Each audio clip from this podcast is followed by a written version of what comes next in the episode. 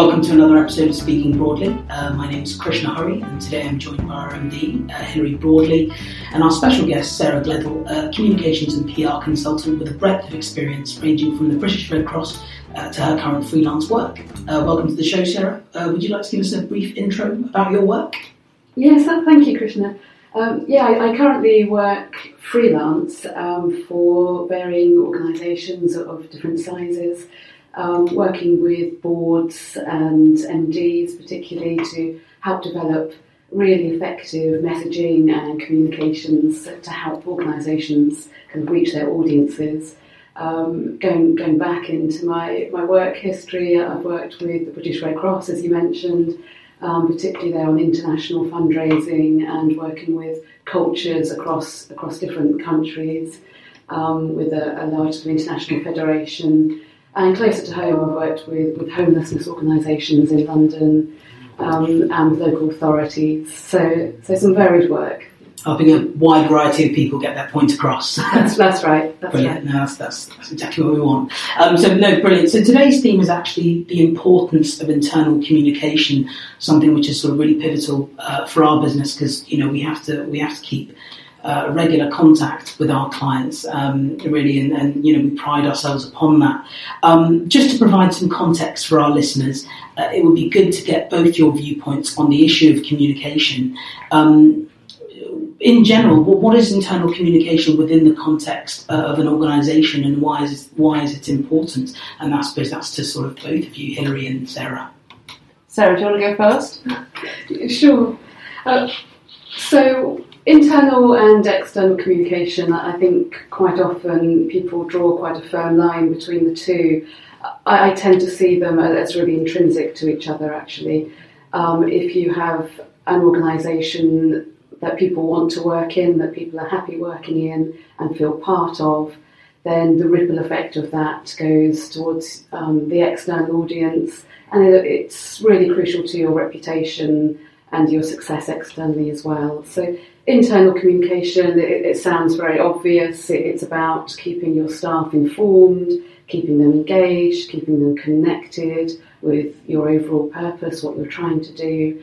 Um, but I think really vitally, it's also about hearing your own people, um, hearing what's going on for your staff, knowing what's on people's minds, taking people on the journey with you um, and making sure you're really working as one organisation. So, in some ways, it's it's about information flow. In other ways, it's also about hearts and minds and about being one really effective organisation. Yeah, I think I definitely echo that. And I think it's really interesting that, um, as you say, Sarah, it might sound obvious internal communications, but it's amazing how easy it is to get it wrong.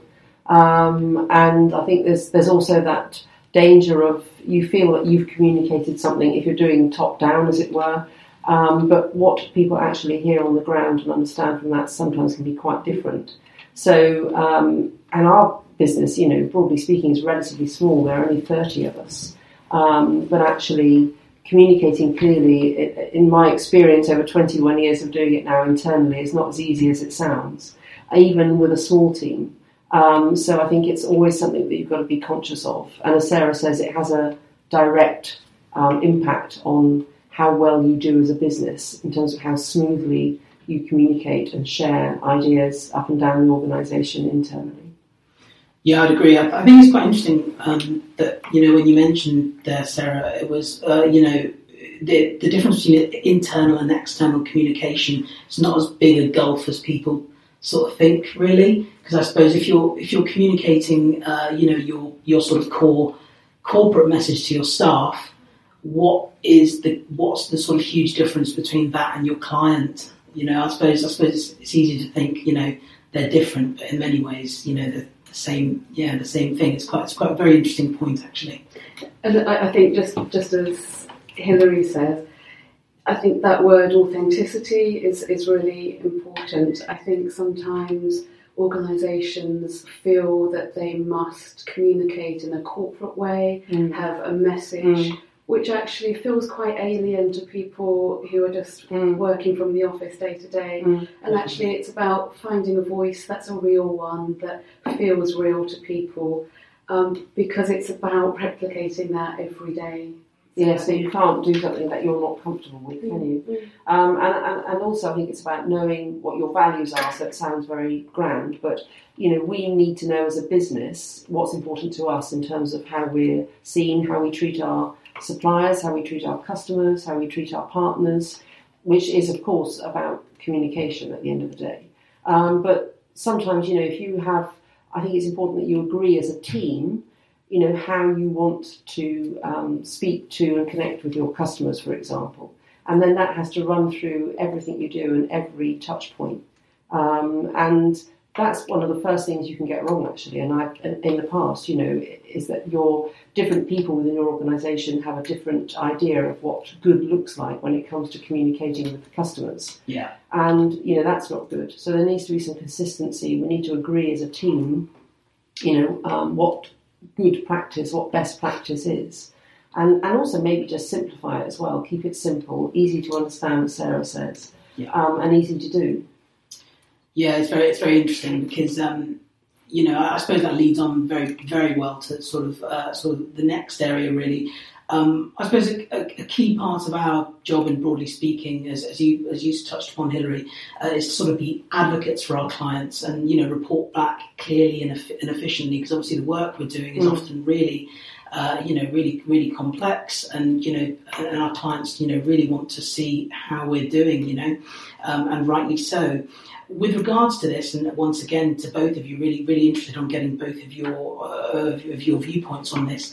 How can a business, or, or indeed a business person, um, inspire more confidence in their clients? Um, I suppose whoever wants to kick that one up. Well, I, I, actually, interestingly, it's something which we're think about all the time, and and that's partly because broadly speaking, is an outsourced company, so our clients outsource lead generation and prospect management to us. So that means that we're not sitting in their office. we they can't see what we're doing. They can't reach across and chat to us or um, hear what we're doing uh, minute by minute. So there's a huge amount of trust involved, and, and that's where communication becomes absolutely critical. Um, and you know they will give us a project, but of course we have to build that trust, and communication is key. So the question that you asked, Krishna, is, is a very personal one, and I think you know you need to have clarity, you need to um, have consistency in reporting, um, and in terms of building trust, I think you know it's about anticipating their needs. It's about identifying issues. If there's an issue or a challenge or a problem, you know, raise it quickly, deal with it, flag it up. Yeah. Um, Hundred percent. and you know, if if if you're um, and prepare thoroughly for for every um, touch point. You know, so we have um, a plan whereby we commit to um, meet. Uh, at least verbally or on Skype or you know once a week to review and report to our client. And we try to make that uh, you know we set that in a diary and we stick to it. So it's the same time every week. We also have a commitment to speak verbally you know if necessary during the week as well. But there's there are touch points laid down um, and formalized which we adhere to to make sure that we're not missing anything and we're you know keeping up with them regularly. Um, so it's about planning, consistency, um, anticipating their needs, um, and managing expectations. Definitely. You know, Yeah, um, definitely. But you have to put yourself in your customer's shoes, don't you? If we're talking about communicating with the customer, you you have to look at it from their viewpoint, not yours. Mm. What do they need to hear from me? What do they need to know? How can I help? How can I make things clear? And how can I build that credibility and trust? No, that's that's that's brilliant, and you know I think it's touched upon quite quite a lot there. How does how does that align with sort of your experiences, Sarah? Yeah, very much so. Hilary's taken my, my favourite two C's the, the, the clarity and the consistency. I've, I've written that Um, down. So Yeah. Sometimes I add compelling as well, just to make it a, a neat three C's. But Yeah. um, but absolutely, I think it, it's about the regularity. I think quite often people make the mistake of sort of rushing into the detail, and it's always worth remembering that from a, a client's perspective, you are one of many people they're speaking to that week yeah, definitely. and actually just a very small recap on what you're there for, how far you got last time, just helps set the scene into, and introduces what you're about to have a discussion around.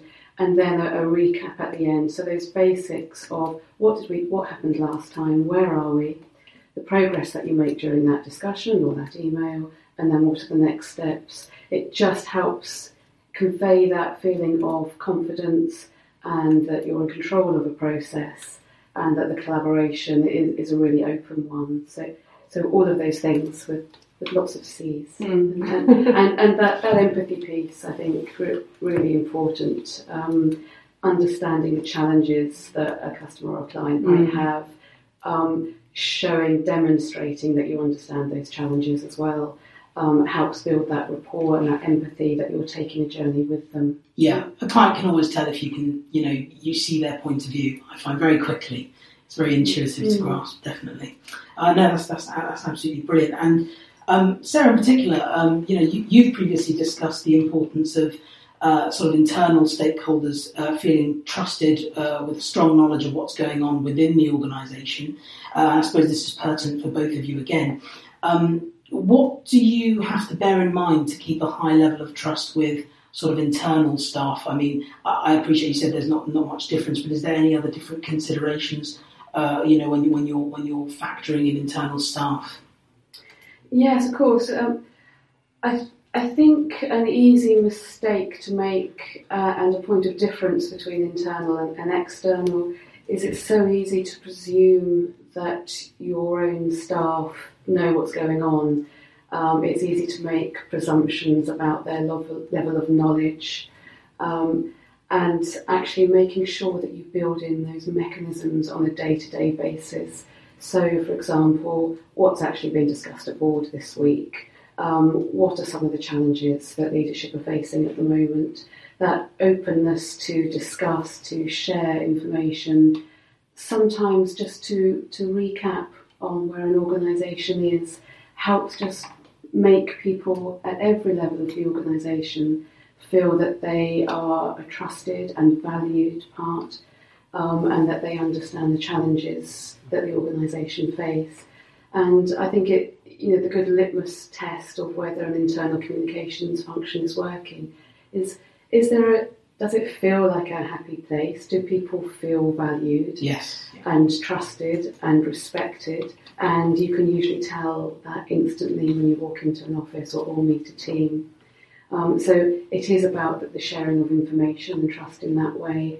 It's also the way in which you relate to one another. Um, it's the way in which you try and avoid those hierarchies between leadership and other members of staff where you listen to each other equally.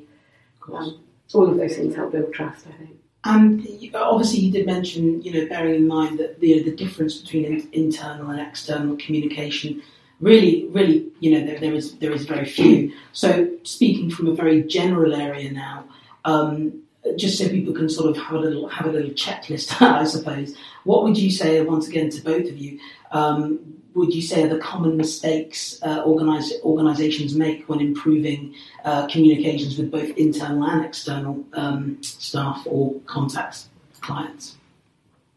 Well, I, I, mean, I guess I would say don't make assumptions, you know, in terms of how people want to be communicated with or what they understand or know. So it's it is about if you can work as a team internally and talk about how best to communicate and how people like to be communicated with and what they like to know about. Um, that's important. I know from a, a, leadership point of view, it was pointed out to me once that if you're the leader of the business, then you're if you're you're leading, you're at the front. You might be at the top of the mountain, but the others are only halfway up the mountain because they're following you. So your view and where you're going and your vision is a lot clearer than theirs. It's up to you to communicate what you can see and where you're going and tell them what's going to be there when they get there. And actually, you know, so sometimes I think to myself, well, how come someone's asking that question? Surely they, know what we're doing, but how do they know unless I've told them? So, you know, it is important to remember to, to communicate frequently, and the updates Sarah talks about. I mean, we have a team meeting, as you know, Chris, once a month where yeah. we get everyone together and share an update from the board about exactly where we are, where we're going, what we're doing, how the figures look, and so on and so forth and we, you know, get input from the everybody in the team as well in that meeting, and that's really, really important. I think it works really well in our team. I know we're a relatively small business, And if you've got a big business, then it might be more difficult, but actually not if you break it down. If you have a regional meeting or an office meeting once a month or whatever it may be, Yeah. those things are really simple to do. They only take half an hour to an hour, and the impact I think is, is huge. Yeah, it's, it's quite interesting you mention that because um, you know wh- wh- when I first uh, joined Broadly, bit of a bit of an anecdote. you know, you, you kind of think you kind of think to yourself, oh God, monthly team meeting, what's that going to do? You know, oh, you know, blah blah blah.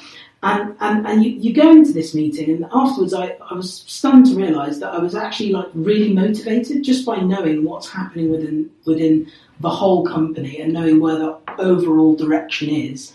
Um, I was I was just suddenly incredibly, you know, uh, motivated and, and on board, and and I think knowing it's it's really easy when you're in the trenches, isn't it? Sometimes to sort of sort of forget the, the sort of bigger picture, and you know, especially when you go into into that, and you know, touching upon what you said, uh, Sarah, I think it's very true. Having an overarching Mm. view of what's going on in organisations, absolutely brilliant. Um, no, definitely very highly motivational stuff.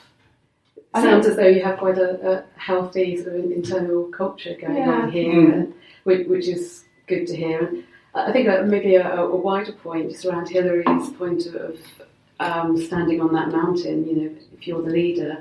Um, sometimes I think there is a place for others to realise that that place is quite vulnerable Mm. as well um, and to actually be quite open about some of the challenges, occasionally admit if mistakes have been made.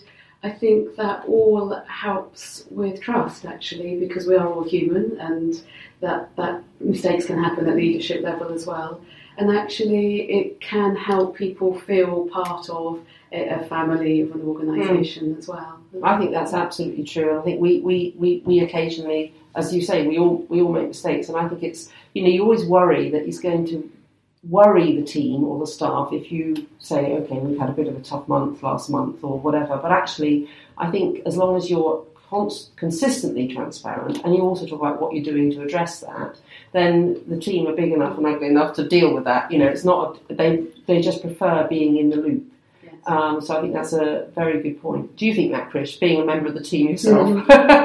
Yeah, You'd rather be in the loop than out of it. Yes, yeah, definitely, and it's exactly like what I was saying with the, with the team meetings. Really, uh, you know, uh, the, I I sort of realised, you know, especially during this, this even just during this discussion, that if I'm feeling like that as a member of staff, but I know where the company's going, how's a client going to feel if you're if you're catching it up with them every week and you're you know you're on the ball, you're prepared, um, you know, they constantly know the, the, the long term.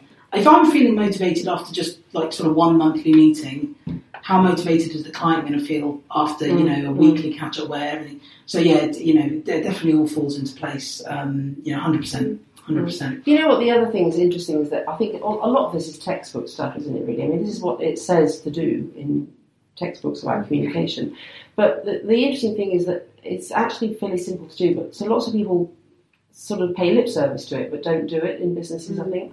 well actually, I would say that it's actually much easier to do than you think. I mean, you just Yes. you know hold a team meeting and then you speak and you share. Mm. and actually the impact is huge. But so many people just don't bother to do it or don't get around to it, which is a great shame. Mm, mm. And and I I would add to that sort of the the celebrating successes Mm. again something that every Mm. textbook would say do. But I think sometimes organisations feel that needs to be a massive Mm. success, Mm. a, a big contract win or something. Yeah. Actually, successes take many different forms, Exactly. and it can be about someone just having broken through on something they've been struggling with Mm. for a week.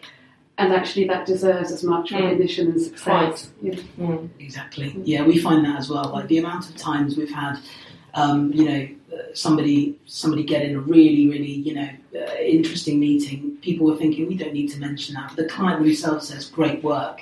We're thinking of ourselves, you know, we, you know. That, it, it, means a lot to, to Mm. that client. So, you know, yeah, definitely. Um, I think it's very easy to undersell yourself sometimes Yeah. on that one, really. Um, yeah, so that's that's absolutely fine. I, I did want to uh, touch upon one thing uh, that we sort of touched upon in the beginning of the uh, of the chat. Really, um, Sarah, you were, you were sort of talking about the importance of speaking as one organisation in the beginning, and I thought it'd be good just to sort of uh, maybe maybe touch upon that as a final thought. Um, why why is this important uh, uh, and how would you advise a fragmented organisation that's struggling to find a unified voice? Of course, um, I think it's actually fairly straightforward. I, I, think there's a lot of science around brand, and there's a lot of science about speaking as one. It's fairly straightforward in, in my view, and that's around agreeing what you're there for. Which, again, it sounds obvious, but actually, when people have different remits, different roles, they're working at different levels of an organisation, it's easy to become slightly fractured because your world can become quite focused on your single objective or your team's objective. And actually, it's about remembering what the overall purpose is and making sure that that's conveyed. I think one question that I quite often put to organisations is Are you agreed on what you're here for? And actually, it's amazing how many organisations feel that's such an obvious question. Of course, they know why they're here, but actually, the articulation of it can yeah. be quite different at different levels. Definitely. And so, it's always worth, even just for one day, sitting down and saying, let's just remind ourselves are we agreed on why we're here? Are we agreed on the most straightforward, compelling way of describing that? Right, once we are agreed on that, let's just have this written down so that we know that we're all roughly saying the same thing every time we speak, externally mm. and to ourselves. Yeah. And, and that's not about a sort of corporate message, that's not about a laminated mission statement having to be sort of replicated every time you speak. It's about what I like to call like you know, the beating heart of the thing. Is that beating heart actually coming across every time you speak to somebody? And if you are all agreed and if you're all practiced in it, then it will, in a very natural way, not, not in a sort of corporate jargon way. Mm-hmm. That's brilliant. That's a brilliant point. And Hilary, any any thoughts on sort of a struggle, uh, an organisation that's sort of maybe struggling to find a unified voice or or communicate with clients? Well, it's really interesting, isn't it? I think. I mean, I completely agree with, with what you're saying there, Sarah. And I think we find when we take on board new clients, for example, one of the first things, because we're representing them, so one of the first things we have to understand from them is what their why their what their why is, and what you know, and whether they're all together. And we may be sitting in a, a boardroom with all of the senior people of our new client, and they will all have a slightly different version of what they do and why they do it. Mm. Um, and that's one of the first things that we have to, you know, get straight is is a clarity on on that point.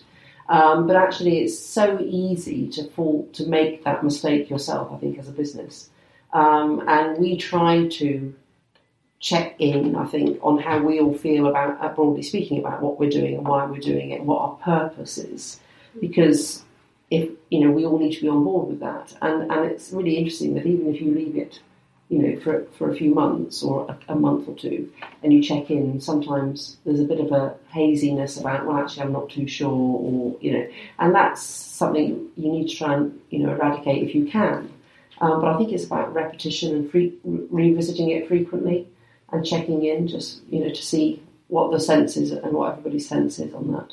Yeah, that consistency. Going back, yeah, definitely. Yeah. And, and I think that that uh, applies um, across all your platforms as well. So yes, that, that tone of voice piece mm. um, in terms of verbal communication, making sure that's really consistent mm. on your social media, mm. on your website. Mm.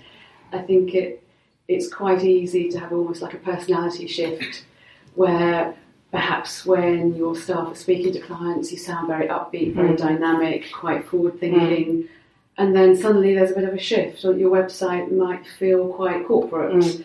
uh, or vice versa. Mm. And so it's about getting the tone of voice as well as the language consistent. Yeah. Oh, that's brilliant, brilliant um, insights from, from both of you there. What I like to do in this show uh, is to sort of prepare some key takeaways, because uh, as you know, a lot of our listeners they want to know, you know, what you know, what, what can they really take away from this, and you know, how how can this benefit their business? So feel free to interject if I might have missed anything out. But um, I think you know, from what we've discussed, uh, you know, uh, it was going back to the beginning there, Sarah. Um, that sort of uh, difference between internal and external can be a little, slightly an illusion, as it were. and they're they're more similar than than many organisations think. Um, second thing is obviously authenticity, really, and you know I think Henry touched upon this multiple times. That sort of you know being really authentic to your to your core message. Um, and the third, I kind of cheated here because there's like three. The three C's I put as my third thing. Mm-hmm. So there's a bit more than three takeaways, but nevertheless, they were very important. So I wrote them down, which is clarity, consistency, and being compelling. I suppose in our industry, consistency is probably the most important there. However, you know, there are different industries, and I suppose one of those three may be a linchpin, or maybe all of them for different listeners. Um, any thoughts on those sort of takeaways? You think I've sort of hammered all those key points there for our listeners? yeah, I would just say keep, keep it simple and, and, and do it, just do it. Yeah. So it's about um, thinking about how your team or your clients or your suppliers would like to be communicated with. Yeah. And, you know, put yourself in their shoes and then just, you know, just do what you know is, is right. I think it's about going back to basics and the three C's. You can't go too far wrong. Yeah, definitely. I thought, no, 100%. Sorry, Yeah, I think I'd just add to that, don't try and be something that you're not mm. in the same way as an individual, just be yourself. yeah. Organisationally, be yourselves, but but be your best selves. You know, I think quite often people think of communications as about spin and about inventing mm. some sort of fabrication of yourselves. Yeah. It's just about being yourselves, but consistently so. Yeah. Exactly. No, I think that's very, very pertinent. Um, no, I, I, think that's. Uh, thanks for your time, Sarah. Um, you know, I think I think there's a lot to sort of learn here, especially concerning sort of, uh, especially our communication with our clients and how to get messages across. But I'm sure, as I mentioned before, across a breadth of industries. Um, that's sort of all we have time for today. But please do check us out on the Facebook and Twitter by searching for Broadly Speaking. Uh, and all of our other podcasts can be found on iTunes, Stitcher, and Spotify by searching uh, Speaking Broadly. Uh, it was great having you guys aboard, and um, yes, we'll see you. Uh, we'll um, speak uh, soon. Thank you. Thank you. Thank you.